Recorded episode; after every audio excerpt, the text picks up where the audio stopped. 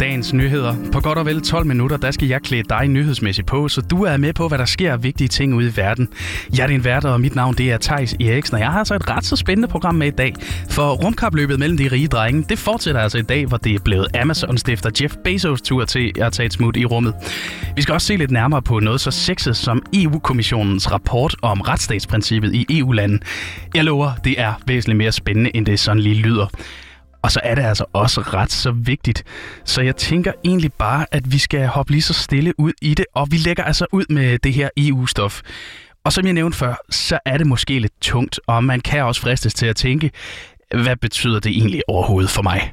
Men når EU-kommissionen de præsenterer deres rapport om retsstatsprincippet i EU-landen, så er der altså faktisk noget, der berører os alle. Det forklarer Stina Sovarte, der er chef for Europakommissionens repræsentation i Danmark. Det kan virke meget fjernt. Jeg tror både du og jeg og de fleste af os er jo lovlydige borgere, og derfor tænker jeg, jeg kommer jo aldrig til at se det indvendige af en retssag, som, altså en retssag. Så hvad er det her? Hvad, altså vedrører det her overhovedet mig? Men det gør det jo, fordi det handler grundlæggende om, hvordan har vores demokrati det? Har vi frie medier, der fortæller os, hvad der foregår i landet? Har vi, hvis vi en dag har brug for øh, sygehusbehandling, bliver vi så øh, mødt med krav om betaling øh, til kirurgen, der skal opereres, eller også så skal vi vente? Eller øh, hvis, vi, øh, hvis vi en dag skal have en byggetilladelse, jamen, kan vi så være sikre på, at den her byggetilladelse bliver behandlet på lige fod med alle andres byggetilladelser i, i kommunen. Så det handler om det fuldstændig øh, grundlæggende princip om, at vi skal beskyttes mod, at øh, de stærke bestemmer. Ja, det er altså noget, der fagner ret bredt det her, og det er også i bund og grund noget, der sørger for at beskytte vores rettigheder som borgere. Det er nemlig en måde at forebygge, at nogle af EU's værdier de bliver trådt under fod. Og når det så sker, så har man det jo faktisk sort på hvidt og kan så rette sanktioner mod de lande, der gør det, og eksempelvis trække deres EU-støtte. Så det er jo på mange måder en ret vigtig rapport, men når den så udkommer i dag, så er det faktisk kun for anden gang, den gør det. Den kom tilbage i september 2020, den første, og hvis man dykker ned i nogle af de problemstillinger, der var dengang, så... Øh, sådan omkring på EU-plan, ja, så var der altså særlige LGBTI plus rettigheder, der var fokus på, fordi lande som Polen og Ungarn, de altså bevæger sig længere væk fra EU's værdier på det område.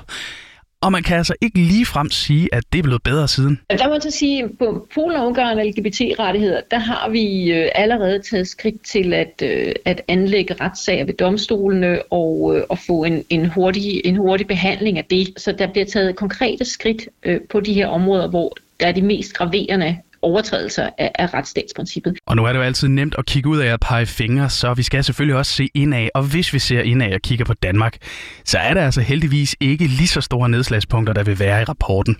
Præcis hvad nedslagspunkterne vil være, det kan jeg altså ikke fortælle endnu, for i talende stund, der er rapporten altså ikke udgivet og præsenteret. Men Stina Sovarte har der et par ting, som hun altså vil holde øje med den her svingdørsproblematik kan man, når man har været topembedsmand, gå over og være lobbyist. Så er der også noget om ressourcerne i retssystemet. Hvis man har været involveret i en retssag, eller hvis man bliver indkaldt som vidne i en retssag, man har været udsat for noget ulovligt, så skal der jo helst ikke gå øh, flere år, før ens øh, dom kommer for, eller man, man kan få en afklaring på det. Og endelig så øh, er der noget om finansiering af de politiske partier. Hvordan bliver de finansieret på en måde, så vi sikrer, at der er gennemsigtighed, og vi ved, hvem det er, der finansierer øh, partierne. Så det vil være nogle af de nedslagspunkter, som jeg vil holde øje med i den danske rapport. Og om det så bliver de ting, der er, ja, det kan du altså så blive klogere på i morgen, fordi når rapporten den er blevet udgivet, og det bliver den klokken 15 i dag, så tager vi altså igen en lille snak med Stina Sovarte for at blive klogere på, hvad EU egentlig holder øje med. Og det kan du altså så få et lille recap af i onsdagens udgave af Dagens Nyheder. Og så skal vi til noget af det, jeg har glædet mig til, fordi vi skal altså en tur ud i rummet, for i sidste uge, der var det Richard Branson, der var oppe og kysse det ydre rum. Og i dag, der er turen så kommet til Jeff Bezos. Det er altså for alvor de dyre drenge, der er begyndt at lege med rumfart og rumturisme. Men det er altså også meget forskellige idéer og metoder, de arbejder ud fra. Og faktisk så pynser Tesla og SpaceX-stifter Elon Musk jo faktisk også på sit eget rumeventyr. Så spørgsmålet, det er jo lidt, hvad går det her egentlig ud på? Er det bare de rige drenge, der leger med hinanden og måler muskler? Eller får det her en betydning for os andre? Det har min kollega Martin Sodman set nærmere på. 5, 4, 3, 2, 1, 0. Ignition. Liftoff. Rummet, vægtløshed og jorden set oppefra. Det er nok noget, mange har drømt om, siden de var børn. Og når man har penge nok, jamen, så kan de fleste drømme jo altså blive til virkelighed. Og det er i høj grad det, vi ser lige nu. Først med Richard Branson, og nu med Jeff Bezos. De er drømmere begge to. Øh, ligesom Elon Musk. Det er rumdrømmere, der virkelig mener, at rummet betyder noget for vores fremtid. Så det er egentlig meget sjovt at sige, de er, de er primært har de investeret penge i at skabe en rumfart, mere end at de har investeret penge i rumfarten for at tjene en bunke penge, hvilket var utrolig usikkert for nogle få år siden. Men du hørte her, det er Henrik Stub. I snart 50 år har han og konen Helle Stub beskæftiget sig med at formidle astronomi og rumfart. Og de har selvfølgelig også fulgt nøje med i det her lille rumkapløb, der er opstået stort set det samme projekt som, som Branson. Det drejer sig om et kort hop ud til ca. 100 km højde. Og det er deles ikke ligegyldigt, det jeg siger her. For 100 km er Karman-grænsen. Det er det, der adskiller officielt luftrum for verdensrum. Og der har altså Bezos været så snedig, at han lige præcis sniger sig så lige over, over overliggeren. Han kommer lige præcis over 100 km op. Og det står altså lidt i kontrast til Bransons rejse. Han var nemlig kun i 90 km højde, men alligevel så ville både Henrik og Helle Stub altså vælge Bransons tur. Og det vil vi af en ganske simpel grund. Bezos, han gør det på den gode gammeldags måde. Det er en raket, der står nede i Texas. Den står på en rampe, man øh, går ind i den, som man går ind i en raket, sætter sig et sæde, øh, raketten fyres af, og 11 minutter senere, så lander man med en falsk lille kaffe med et bums. Det var altså 11 minutter og en million kroner. Der får vi så hos uh, Branson, der af mærkelige grunde ikke flyver højere end cirka 90 km. De får halvanden times flyvetur og flyver op til en højde af lidt over 90 km. Og så rammer de her tre minutters vægtløshed, hvorpå det spiralerer langsomt nedad igen. Så man kan faktisk nå ikke bare at, at drøne ned for fuld fart, man kan nå at nyde nedturen, som ikke længere er vægtløs og se, hvordan himlen går først fra fuldstændig kulsort, så til sådan violet og dybt blå, og mere blå og lysere blå. Det er simpelthen for, synes jeg, får en meget større oplevelse ud af det. Men måske så er det nok tegnebogen, der kommer til at afgøre, hvilken en af de to rumrejser, du vælger i fremtiden. For Bezos' model, det er altså den billige af de to løsninger. Det er sådan en fattigmandsrumtur, for den, den koster det samme som en dyr bil. Men der er jo også den her tredje spiller, der står og venter. Elon Musk han er måske en endnu større drømmer end de to andre.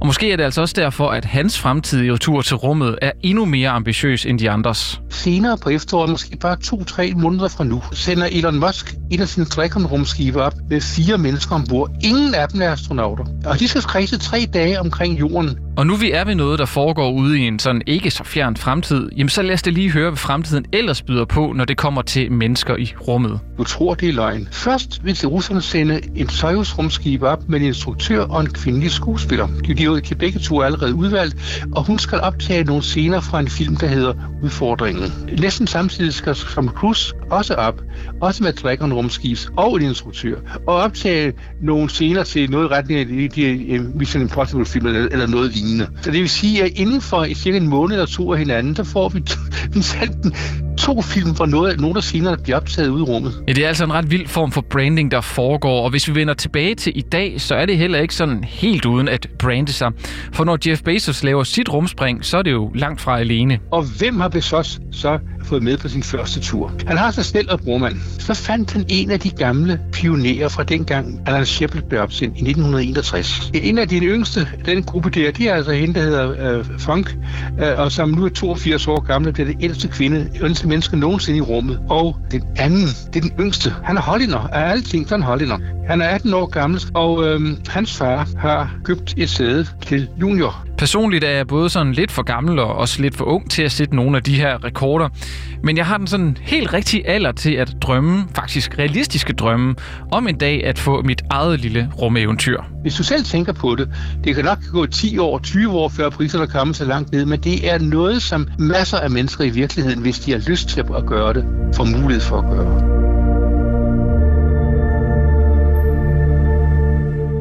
Hold nu op, hvor er det fantastisk at stå en morgen og drømme sig helt ud i rummet, og så blive guidet igennem det af personer, der er så dedikeret til det, de laver.